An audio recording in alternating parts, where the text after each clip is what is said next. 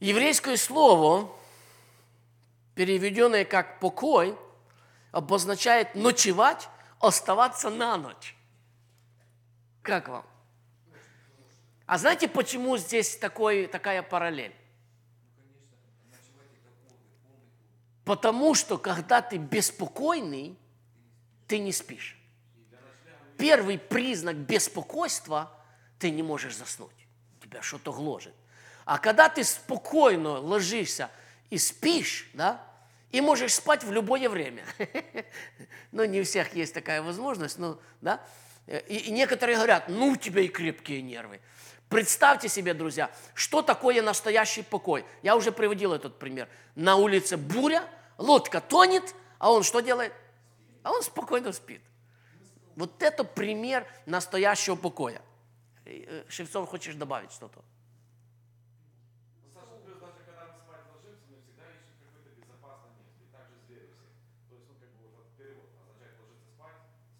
Да.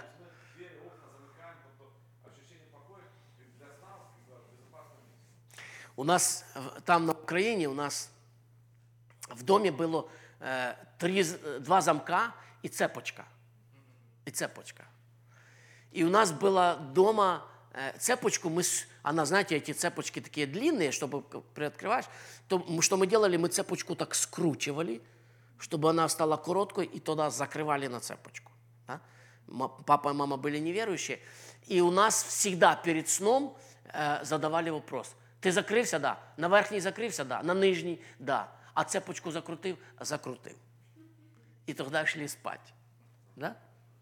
Сейчас, сейчас временами я могу оставить вообще двери открытые. Жена на меня э, говорит, что, что да.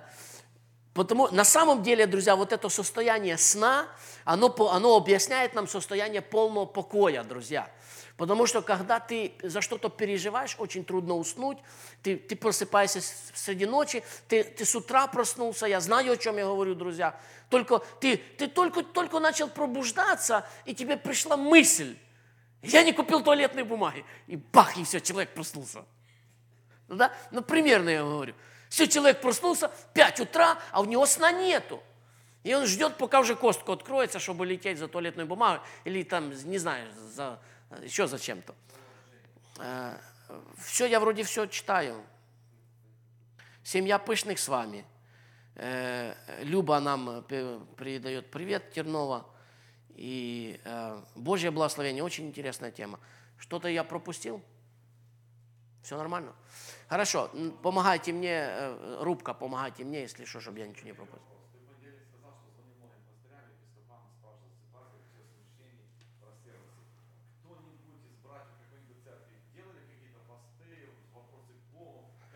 Делали, насколько я знаю, делали, даже есть откровения, которые епископа хотели передать, но так не удалось им переслать нам, но я думаю, что мы в ближайшее время получим. И, э, друзья, проблема, я хочу, чтобы вы поняли, так мы сделаем короткое вступление, проблема сегодняшней ситуации в том, что никто в практике христианской раньше с таким не стыкался. Ситуация очень похожа на книгу Даниила, когда Даниилу запретили молиться – очень похожа ситуация на книгу Даниила. Но при всей похожести, друзья, она не похожа, потому что, э, например, сейчас э, люди, которые в Италии есть наши э, славяне, с ними созвонились и сказали, что Италия приняла это очень neglect, как эм, небрежно. И типа, да, это ОРЗ, ничего страшного, та, та, та, та. И сейчас там за день по 300 человек умирают. По 300 человек, серьезно. И сейчас уже в Италии, там, когда они это осознали, увидели. То есть я думаю, что здесь э, будет, будет правильно повиноваться властям в этой ситуации, потому что власти требуют от нас не потому, что они хотят запретить или закрыть церквя, а власти озабочены, друзья, безопасностью человека. И, допустим, даже, например, мы возвращаемся к нашей теме.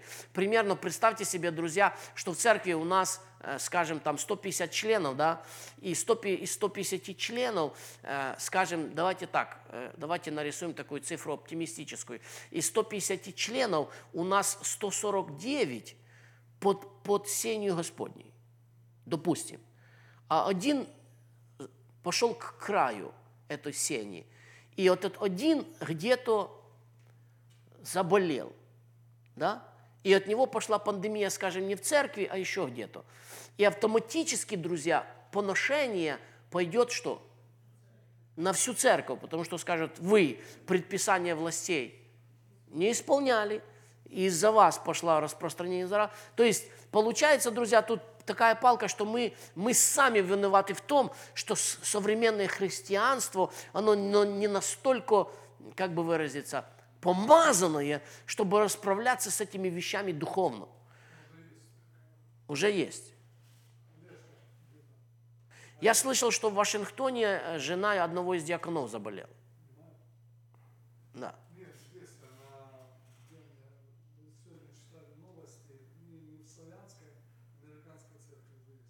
Ну да.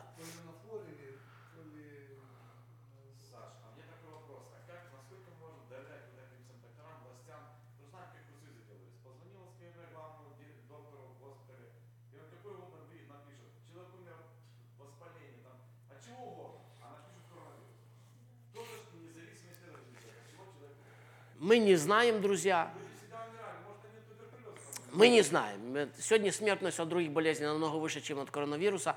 Но э, я стараюсь, друзья, объяснить ситуацию, которая сложилась, и почему братья-служителя в растерянности. Но я не думаю, что, что в растерянности именно из-за того, скорее всего, что, друзья, очень мало времени нам было, чтобы сориентироваться. И вы видите, что в нашей церкви было предупреждение, и Дух Святой говорил, но мы тоже, как служителя, не сильно как-то обратили на это внимание.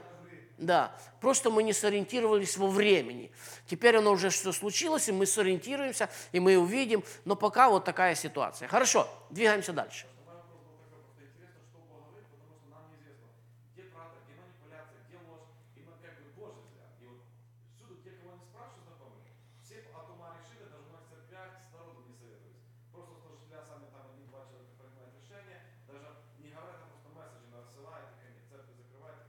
Да, потому что сегодня в Калифорнии действует запрет.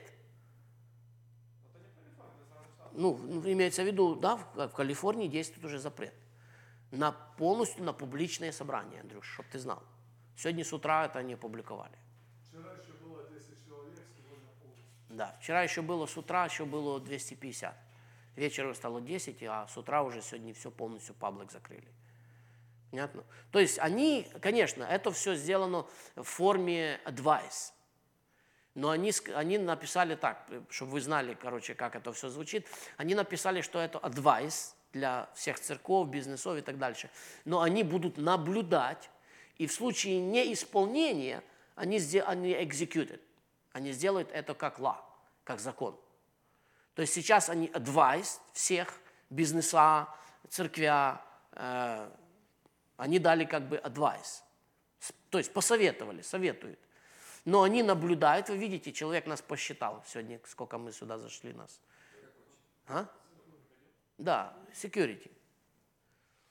Посчитал нас, сколько нас есть. И тоже откуда-то откуда это идет. Человек же не по своей личной инициативе это делает. Понимаете? Какая ситуация? Да. Хорошо, друзья. Итак, говорит Господу, прибежище мое и защита моя, Бог мой, на которого я уповаю. Обратите внимание, друзья, что это речь верующего человека. Неверующий так говорить не умеет. Неверующий так говорить не умеет. Поэтому в первую очередь мы говорим о том, что защита и охрана Господня принадлежит тем, которых Он избрал для себя. Хотя я уже говорил в самом начале, что Бог охраняет и тех, кто к нему взывает в момент скорби. Друзья, убежище, прибежище в переносном смысле – это защита. Э, в оригинальном слове слово «прибежище» обозначает защита. Да? Смотрите, вы посмеялись над мыслью нищего, что Господь – упование Его. Давайте разберемся с вами, что обозначает а, «говорит Господу». Что обозначает человек, а, еще раз читаем этот стих, смотрите. Он говорит Господу. Что это означает? Он говорит Господу. Как вы понимаете, что означает он говорит Господу? То есть он молится. То есть это, это должно быть выражено в, э, в форме молитвы. Человек должен сказать. А если человек про себя скажет?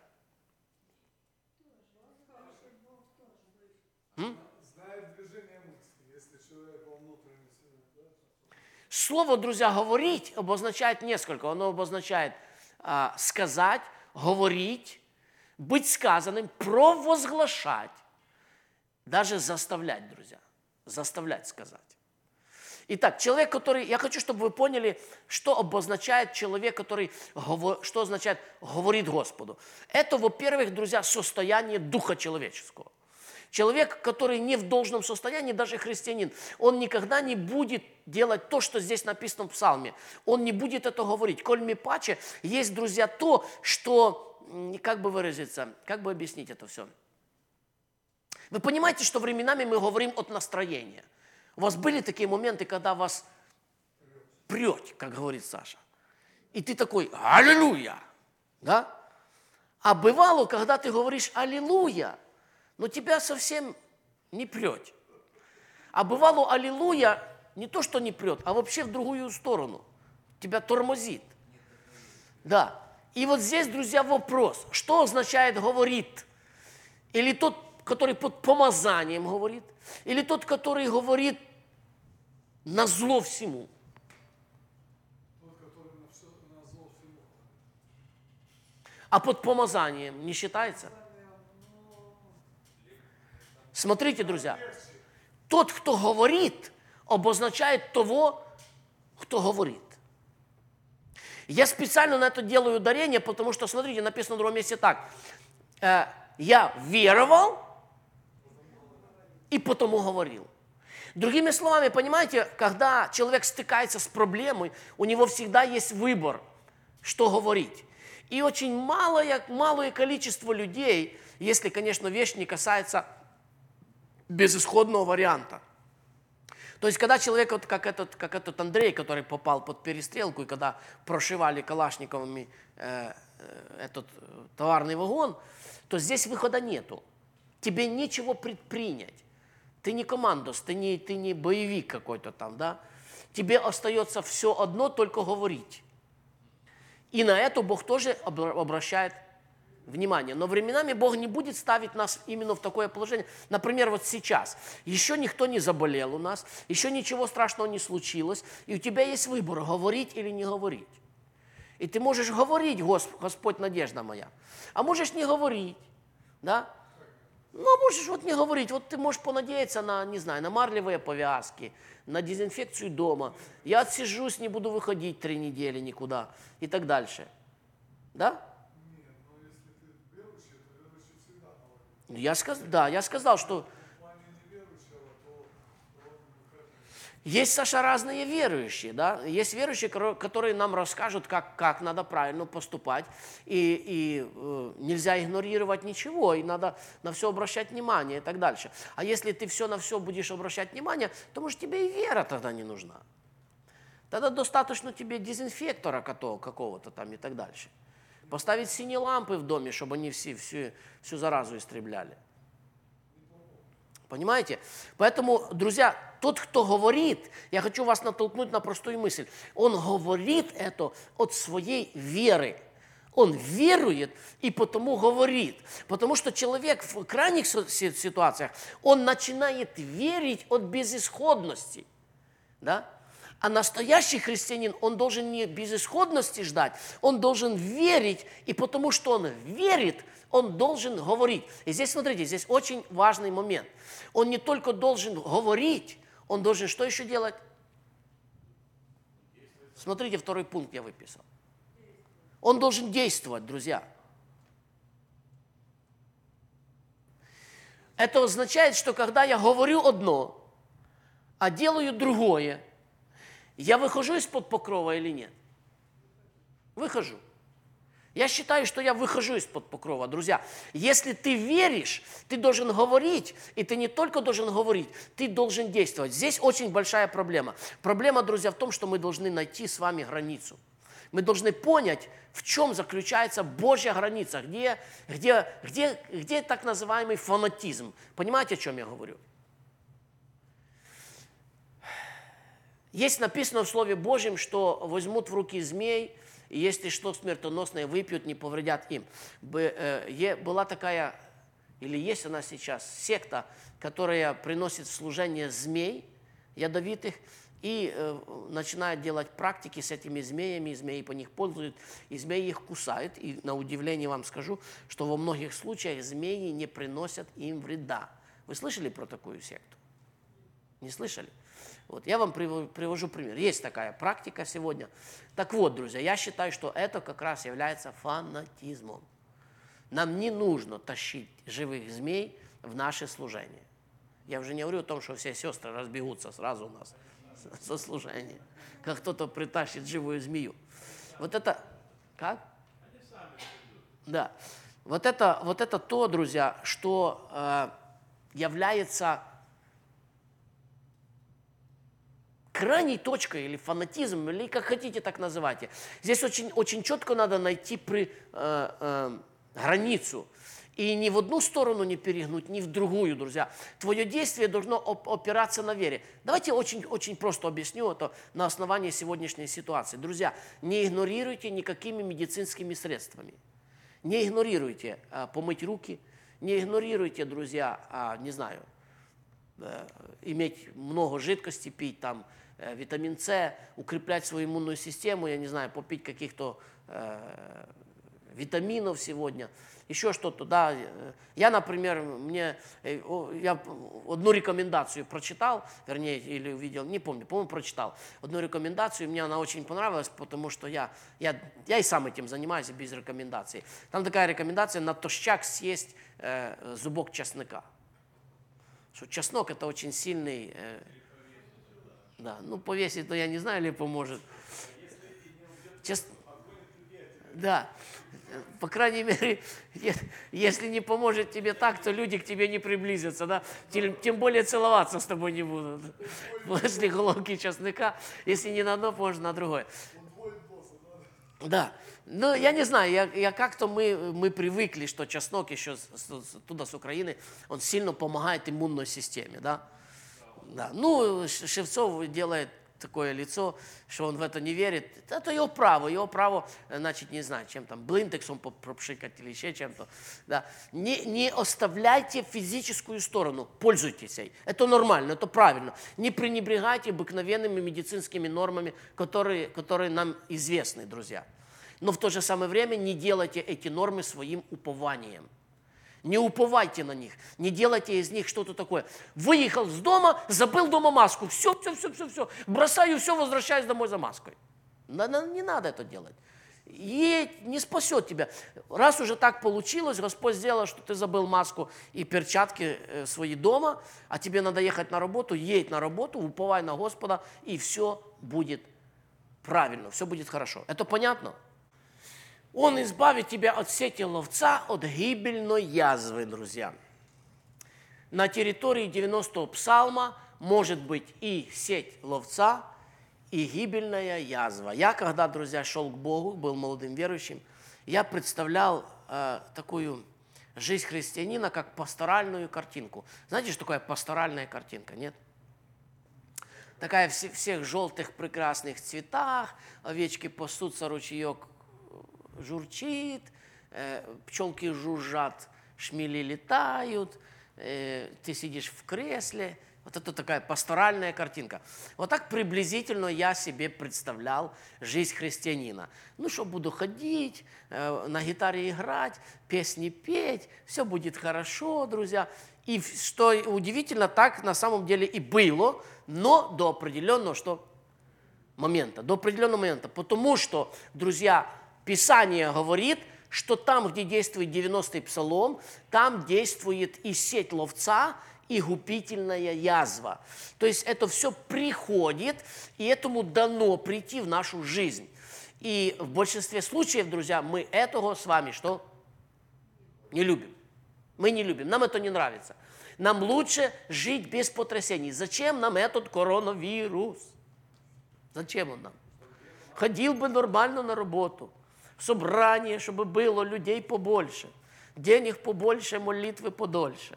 Да? Зачем нам эти потрясения? Зачем нам сейчас чесать голову и смотреть, что, э, как нам поступать? Это зачем? Мы, друзья, не знаем зачем.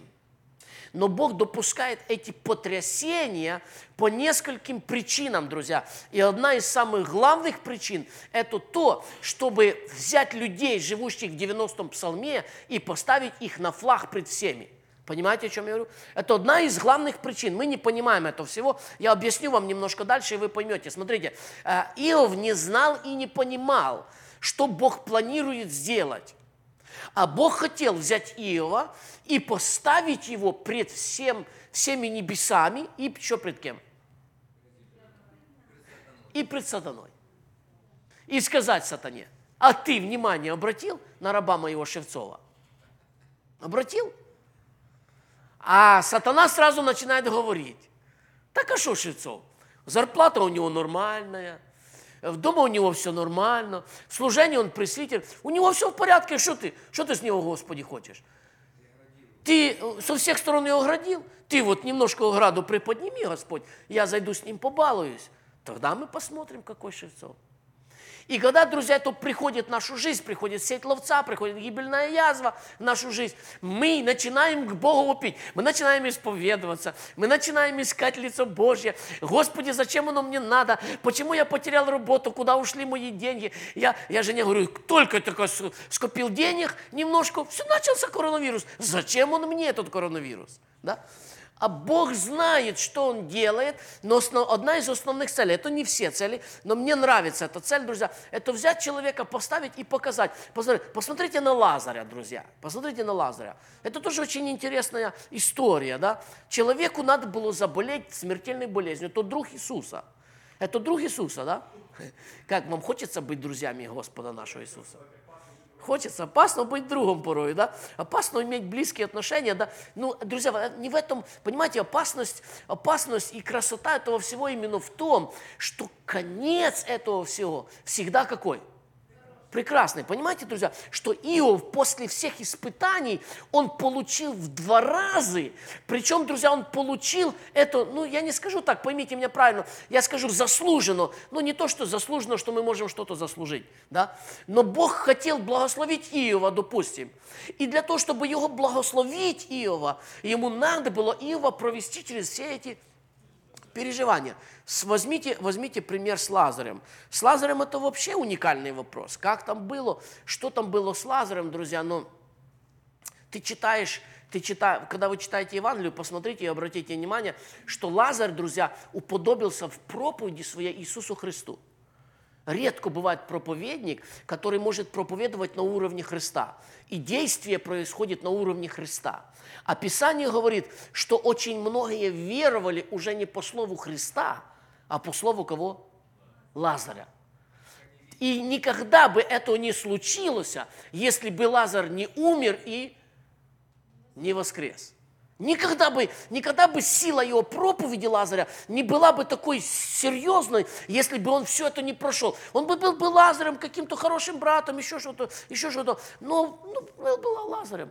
А Бог ее взял, приподнял завесу, ввел ее, поймите, 90-й псалом, он учит нас кое-каким очень глубоким вещам. Он говорит, если ты живешь под кровом Всевышнего, во-первых, ты, конечно, будешь сохранен. Но перед тем, как тебя сохранить, Бог обязательно тебя куда-то что? Окунет. Причем окунет он тебя в такие вещи, друзья, которых ни тебе, ни мне быть не охота мне. Потому что упадут возле тебя что? Тысячи, друзья. Это серьезно. Вам хочется быть в таком месте, где ты идешь, а возле тебя мертвые падают. А? По неволе закрадывается мысль, слышишь, как бы до меня не добралось это все. А? Что? Может, это эпидемия, может быть, это война. Я не знаю, друзья. Но есть масса свидетельств у нас. И как приятно слушать эти свидетельства, когда братья наши проходили и опасности, и тюрьмы, и узы, и войны, и не касалось их. И нам приятно сегодня слушать, друзья, но когда они были там, как было им это все переживать. Поэтому 90-й псалом, друзья, он написан специально для нас. И чтобы мы, чтобы мы видели, еще нам 49 долларов, Наташа э, Игнат. Слава Господу, благодарим, друзья, что вы поддерживаете наше служение. Итак, друзья, на территории 90-го псалма находятся кое-какие вещи. Давайте мы с ними немножко разберемся. Итак, сеть ловца. Слово, слово сеть ловца можно перевести как приманка. Послушайте меня внимательно, друзья. Он избавит тебя от сети ловца, от гибельной язвы. Теперь я перефразирую сеть ловца, и я вам дам свой перевод. Он звучит так. Он избавит тебя от приманки. Вы знаете, я специально нарисовал такую, э, такую картинку. Вы понимаете, что такое приманка? Вот что такое, посмотрите, приманка – это вещь, которая очень похожа на что-то правильное. Да? Очень похожа на настоящую рыбу. И, и вот, эти, вот эти рыбы, вот, вот эти все, они ведутся на эту приманку и попадают куда? На крючок. И на крючку, попадая на крючок, друзья, они теряют все, что у них было. И э, что такое, что такое избавить тебя от сети ловца, друзья? Что это такое? Скажите, избавить нас в сети ловца или от сети ловца – избавит нас, когда мы уже на крючку, или избавит нас от крючка. Обратите на это внимание, 90-й псалом гарантирует нам, что он гарантирует? Он гарантирует, что ты будешь способен видеть все крючки, которые сатана для тебя приготовил. А теперь дальше, друзья, от кого зависит, брать нам приманку или нет? А? От нас. От нас. Один, один брат мне рассказывал, говорит, приходит мне имейл, и я, говорит, знаю, куда этот имейл ведет. Но я, говорит, все равно кликаю на него. И потом мне приходится исповедоваться. Понимаете? Я когда-то ехал на, на, на пицце, я работал на пиццерии. И ехал, и э, меня догоняет машина, полная молодых девчат.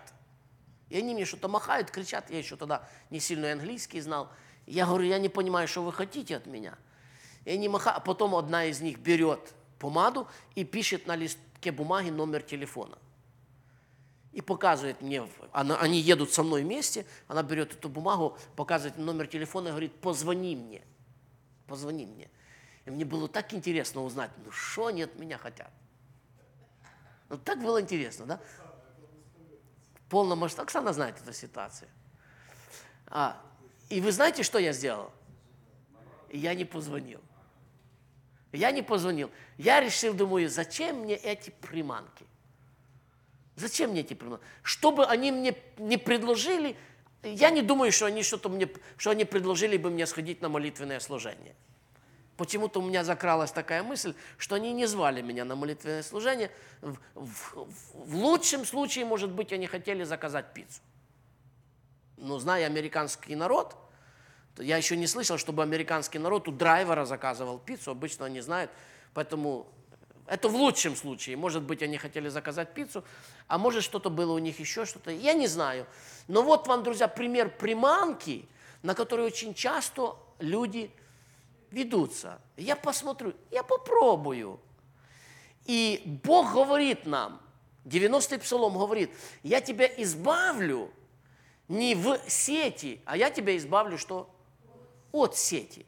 Надо понимать, о чем здесь идет речь. Потому что некоторые, они заглатывают приманку и тогда взывают к Богу «спаси». И, конечно, Бог спасает, друзья. Но вы знаете, если человек и раз, и два, и три попался на приманку, то вполне возможно, Бог его и спасать не будет больше. Потому что обетование, я хочу, чтобы вы поняли, что обетование 90-го псалма говорит, Он избавит тебя от этого. Он тебе покажет вещи, в которые тебе не нужно идти, а нужно себя от них что делать? Хранить. Ну и тут понятно, друзья, что такое сеть ловца. Тут даже, э, э, знаете, я когда-то читал очень интересную книгу э, здесь, в Канаде, когда-то в 18 веке, один такой природовед написал очень интересные рассказы о животных. И он написал стаю волка, который был, который не могли поймать. Не могли поймать этого волка, и его стаю не могли поймать. И эта стая в, в Виннипеге, здесь, в Канаде, в канадской провинции Виннипег, она разоряла очень много фермеров, просто вырезала целыми стадами э, скот. И уже что только не делали, чтобы поймать этого волка, и, и уже вызывали всяких охотников и так дальше и тому подобное. И никак его не могли э, поймать. Знаете почему? Потому что он видел все приманки. он видел наперед, он настолько был опытный, это был старый волк, который перед тем, как э, сбить свою стаю, он прошел очень много, имел очень много волчьего жизненного опыта, и его не могли поймать ни на капканы, ни на яды, ни на что. Угадайте, на что его поймали? На самку его поймали, да. На самку. На самку. Появилась волчица очень красивая, и, и это было причиной падения. И